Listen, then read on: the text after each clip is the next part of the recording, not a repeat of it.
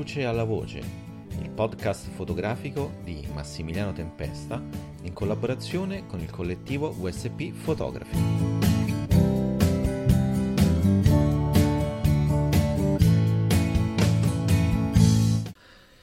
Ho sempre avuto, prima istintivamente, poi consapevolmente, una tendenza a riprendere quelle cose che sono banali. Questo qui lo diceva Ugo Mulas. Chi parla invece è Massimiliano Tempesta e che vi dà il benvenuto a questa nuova, tra l'altro la quarta puntata del, del podcast sulla fotografia dalla luce alla voce. Quindi già siamo arrivati alla quarta puntata, non, non pensavo di, di arrivare mai a tanto. Mi faccio i complimenti da solo. Ok, allora parliamo di, di Ugo Mulas. Ugo Mulas nasce e cresce a Pozzolengo, e si trasferisce a Milano per seguire i corsi di giurisprudenza alla Cattolica. Tra l'altro finirà il, suo percorso universitario, ma non prenderà mai la, la laurea e possiamo pensare a una forma di ribellione verso i genitori, ma anche verso uno stile di vita ad un futuro che gli stava stretto, che non, non poteva sopportare. Lui era troppo attratto da, dall'arte e anche dalla, dalla, vita degli artisti, quindi non, eh, diciamo, il pensiero poi di fare o l'avvocato o l'impiegato in qualche impresa, insomma, gli stava stretto, gli dava, gli dava angoscia. E infatti proprio in quegli anni inizia a frequentare il, il bar Giamaica, questo luogo mitico, eh, sovrannaturale praticamente, la culla poi degli artisti milanesi. E eh, insieme diciamo, alla frequentazione di questo bar frequentava anche i corsi serali dell'Accademia di, di Brera. E quindi conosce moltissimi eh, personaggi, moltissime persone che poi diventeranno poi fotografi di primo piano in Italia come ad esempio Mario Dondero con il quale quasi per caso poi prende in prestito una macchinetta fotografica. E questo perché proprio veniva istintivamente il, la voglia, la, la volontà di documentare e testimoniare la trasformazione e la realtà sociale che si stava evolvendo lì a Milano in quegli anni, ma tra l'altro anche in maniera molto più prosaica per tirare su qualche soldo, visto poi la, la precarietà economica in cui versavano eh, tutti e due. E la cosa poi fantastica, secondo me lui non segue nessun corso, lui non, non ha una formazione specifica.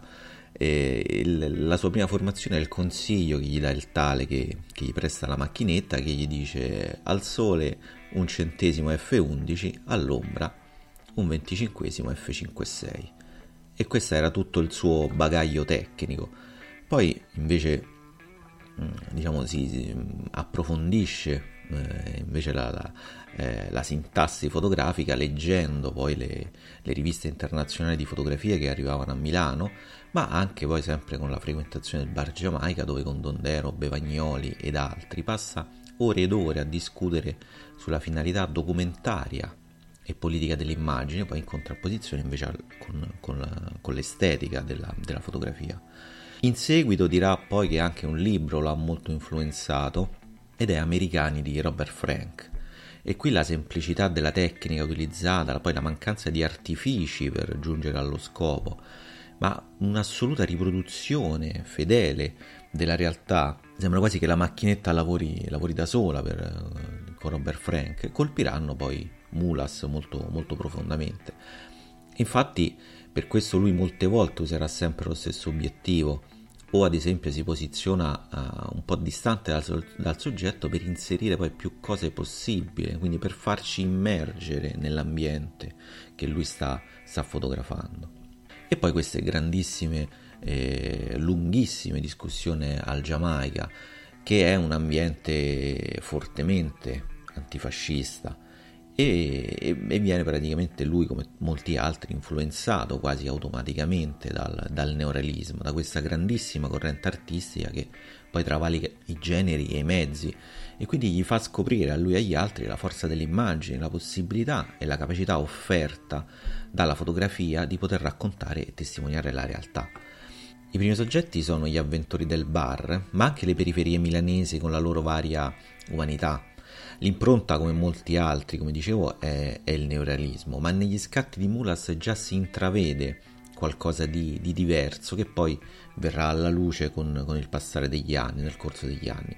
Comunque vi prometto che prima o poi dovrò fare un discorso sul, sul neorealismo in fotografia, che è una corrente importantissima del, del dopoguerra, non solo nel, nel, cinema, nella letteratura, ma anche in, in, questo ambito che ci interessa di più a noi.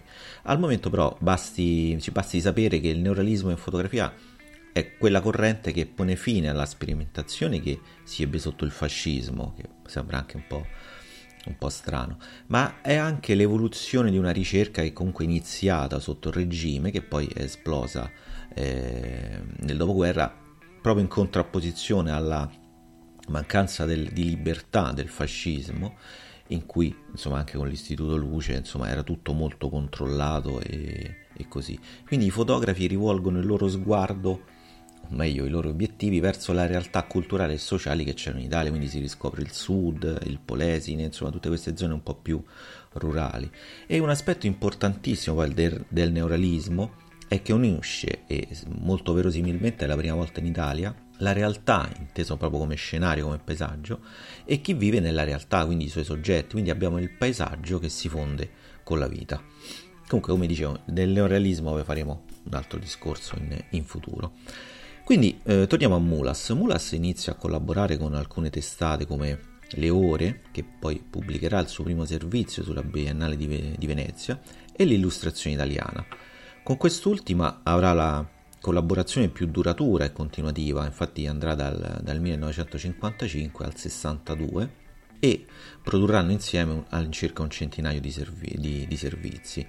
La testata lo manderà spesso all'estero per documentare la ripresa dell'Europa e nel 1961 sarà insieme a Giorgio Zampa in Danimarca. Questa poi è la, la seconda parte di, di questa puntata. Ad un certo punto della sua carriera però decide, come molti altri, di abbandonare il mestiere del fotoreporter. Molte volte le ristrettezze economiche, la scelta della committenza portavano a scegliere settori della fotografia più liberi e meglio pagati, come poteva essere la fotografia commerciale, quella di moda e così via. Lo stesso Mulas motiva la sua decisione dicendo che se tanto doveva vendersi era meglio farlo apertamente e fare i lavori commerciali, visto che non c'era libertà poi di trattare gli argomenti secondo il proprio credo politico e morale, ma bisognava sempre seguire le, le linee della testata o del, dell'editore. Questa sua scelta non fermerà però la sua voglia di, di ricerca, poi soprattutto nel, nel, mondo dell'arte. Quindi utilizzando sempre il linguaggio del, del reportage, seguirà la Biennale di Venezia fino al 1973, poi l'anno de, della sua morte, concentrandosi poi sempre sul clima della festa, sul rito collettivo. La sua prima foto in assoluto che lui scattò a Venezia e poi pubblicata dall'Euro proprio il suo primo servizio, fu di a Giuseppe Ungaretti. Loro insieme a Mario Dondero arrivarono a, a Venezia con un viaggio direi quasi avventuroso, quindi con il camion dell'unità che distribuiva le copie, quindi partivano da Milano e ogni tot di chilometri si fermavano per distribuire queste copie. Quindi arrivarono in questa mattinata eh, piovosa a, a, Venezia e iniziarono a girare per, eh, per San Marco, tutte le varie, le varie, zone. E a un certo punto trovarono eh, Giuseppe Ungaretti, e, e, e fece questa, questa foto. È, è, una foto particolare, alcuni hanno definita un po' ingenua, forse anche sbagliata perché abbiamo il soggetto che non è al centro, la linea dell'orizzonte è un po' storta, scende un po' verso destra e poi il soggetto guarda in macchia, quindi è consapevole che lo stanno ritraendo, preso un po', un po dal basso.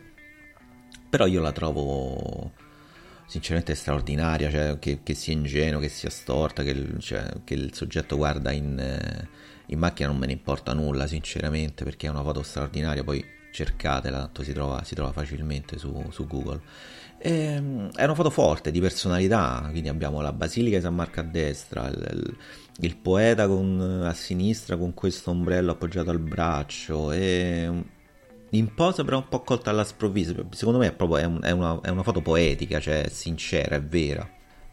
Allora, gli scatti che lui farà nella, sia lì a Biennale sia poi successivamente, ma in genere nel mondo dell'arte e gli artisti, saranno sempre nell'ottica della ricerca e cercherà sempre di fare dei ritratti molto legati alla realtà e infatti il soggetto il più delle volte, anzi quasi totalmente, guarda in macchina.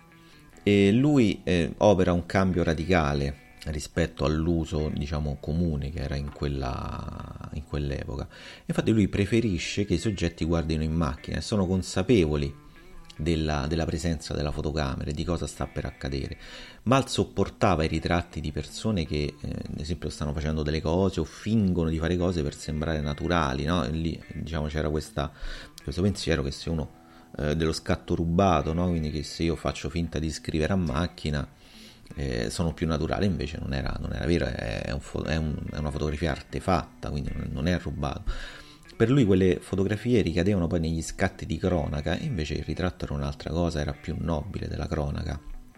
Quindi c'è anche, tra l'altro, poi un altro aspetto un po' rivoluzionario di Mulas, e, ed è la sua avversione, voglio utilizzare questo termine forte, per il momento decisivo, un po' alla Henri Cartier-Bresson, no?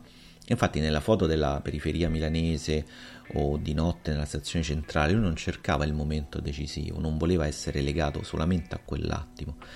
Per lui la verità era sempre non quel singolo istante, quindi non è importante trovare l'attimo privilegiato, quanto la propria verità, la propria realtà. Fatto questo, tutti gli attimi si equivalgono. Trovata questa realtà, le immagini creano se stesse, quindi il fotografo diventa un operatore. I suoi compiti sono minimi, messa a fuoco, leggera inquadratura. Diciamo, tutto è legato poi a come noi guardiamo quello che abbiamo davanti. Infatti ora andiamo a leggere le parole di Mulas su questa sua eh, avversione per, per il momento decisivo. Allora lui dice, cioè io non voglio essere legato tutto il giorno e tutta la vita a questi pochi attimi eccezionali. Io voglio che ogni momento della mia vita possa essere un attimo eccezionale. E questa è una cosa che mi sembra molto chiara. E così ad esempio ho fatto queste fotografie di queste persone che dormivano alla stazione, che sono prese frontalmente il più possibile. Non succede proprio nulla. C'è questo attimo che continua da un'ora, magari poi, magari poi è continuato tutta la notte. Io ho scelto un attimo uguale ad altri 10.000 attimi. Non è un attimo privilegiato. La verità è tutta la nostra vita, tutta la nostra giornata, minuto per minuto, e ogni minuto può valere l'altro, e anzi deve valere l'altro ma non credo ad esempio, come non ho mai creduto, che per fare la bella fotografia sia necessario andare in Cina, in India, in Russia, non so. Mi sembrerebbe già un'impresa, un viaggio incredibile dentro questa città e vorrei tirare fuori da questa città proprio l'aspetto di ogni minuto, di ogni giorno, quello che è talmente abituale che non lo vediamo nemmeno più. È proprio necessario fotografarlo, perché finalmente ti accorgi di una cosa che è sott'occhio ogni minuto, ogni giorno e che non vedi. Secondo me queste sono parole di, un, di un'intelligenza e di una forza straordinaria. Quindi, come giustamente dice lui, non dobbiamo essere legati al solo attimo, ma sono tu tanti attimi, cioè la storia noi ce l'abbiamo davanti agli occhi e, va avanti, fluisce, non è che la puoi eh, fermare o trovare l'attimo particolare, ma ogni attimo ha la sua dignità. E poi è interessante anche il fatto che eh, non, non, è necessario poi andare in posti esotici, particolari per trovare delle storie per fotografare, ma casomai le foto, le foto ce le abbiamo sotto la finestra, ma siamo troppo abituati a vedere e non, e non, le, non, non le, troviamo, non, sappiamo leggerle. Allora, torniamo alla, alla Danimarca, al lavoro sulla Danimarca. Allora, lui nel 1961, come dicevo, insieme a Giorgio Zampa, dove avevano già collaborato per due viaggi in Germania, fu mandato dall'illustrazione italiana a documentare la vita in Danimarca. Ora, eh, da queste foto di Mulas sembra che la Danimarca poi abbia sconfitto la povertà. In Italia invece avevamo, vivevamo questo momento di boom economico dove c'era caos, dove le disuguaglianze economiche e sociali erano marcate e visibili. Invece si contrappone una Danimarca che con la sua organizzazione, la sua società, il suo ordine è quasi un modello a cui tendere. È come se eh, l'editore volesse dire vabbè andiamo a vedere questo esempio virtuoso di, di vita dove hanno sconfitto tutte le disuguaglianze. Poi insomma si deve sempre un po' andare a vedere nel, nello, un po' più nel, nello specifico. E quindi poi eh, Mulas in questo lavoro documenta alcuni degli aspetti fondamentali di una nazione. Abbiamo il lavoro, la vita, il genio, l'arte, abbiamo foto delle loro fattorie modello, ritratti dei, due, dei, dei loro designer all'avanguardia, del suo premio Nobel Bohr o della scrittrice poi eh, più famosa che è Karen Blixen. Ad esempio le architetture del suo nuovo di, eh, del suo nuovo museo di arte contemporanea a Louisiana a Copenaghen. E quindi vedendo queste foto tornano alla mente un po' le foto degli operai della periferia milanese che camminano nella neve, riprese di spalle, o il netturbino, sempre di notte, che si trova all'interno di questo cerchio di luce, o ad esempio gli operai che dicevamo prima che dormono sulle panchine eh, della stazione centrale.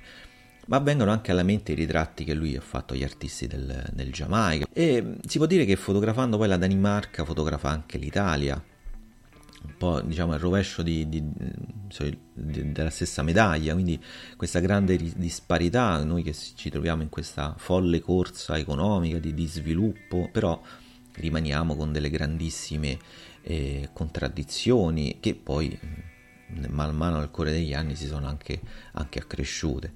Mulas comunque riesce facilmente poi a darci quell'area di perfezione borghese che si respira in Danimarca.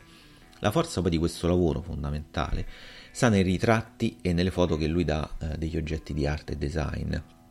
Mulas in pratica già fa vedere le, le capacità che poi lo renderanno eh, famoso, poi la sua capacità di empatia, quindi questo rapporto che lui riesce ad instaurare con il soggetto che fotografa, ma anche con il, eh, l'oggetto che lui riesce a fotografare. E poi, eh, anche qui abbiamo poi soggetti consapevoli dei ritratti, non, nessun, eh, nessun ritratto è rubato, nessuno scatto è rubato.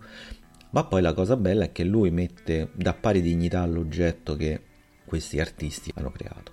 Ora, il, ehm, il libro, allora, il, ehm, il, libro da cui è tratto questo, eh, questo servizio si chiama Danimarca 1961, è stato ristampato da Humboldt Books e, e contiene oltre a Danimarca Felice anche poi la, l'intervista e le foto di, su Karen Blixen e che poi insomma erano comunque sia sempre di, di quell'anno o di, o di, poco prima.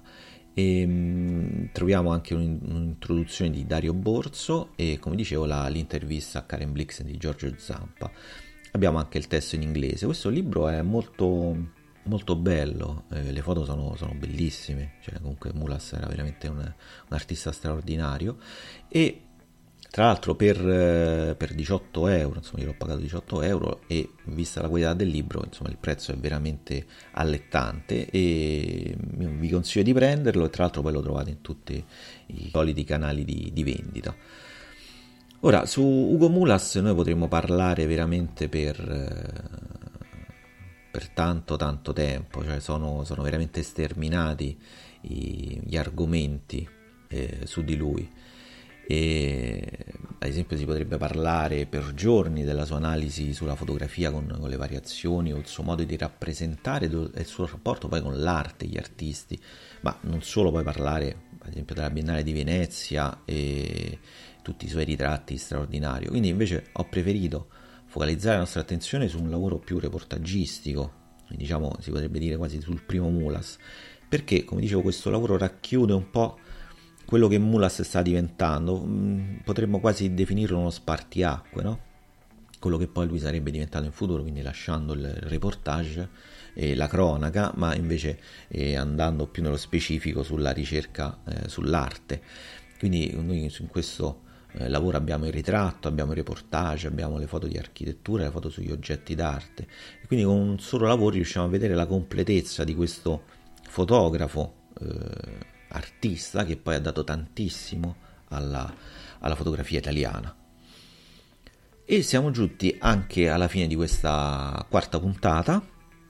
Io vi ringrazio sempre per l'attenzione e se è la prima volta che ascoltate questo podcast vi prego non scappate ma cliccate sul tasto per seguire anche i vari aggiornamenti e le, per essere informati sulle puntate future. Io vi ringrazio e vi saluto.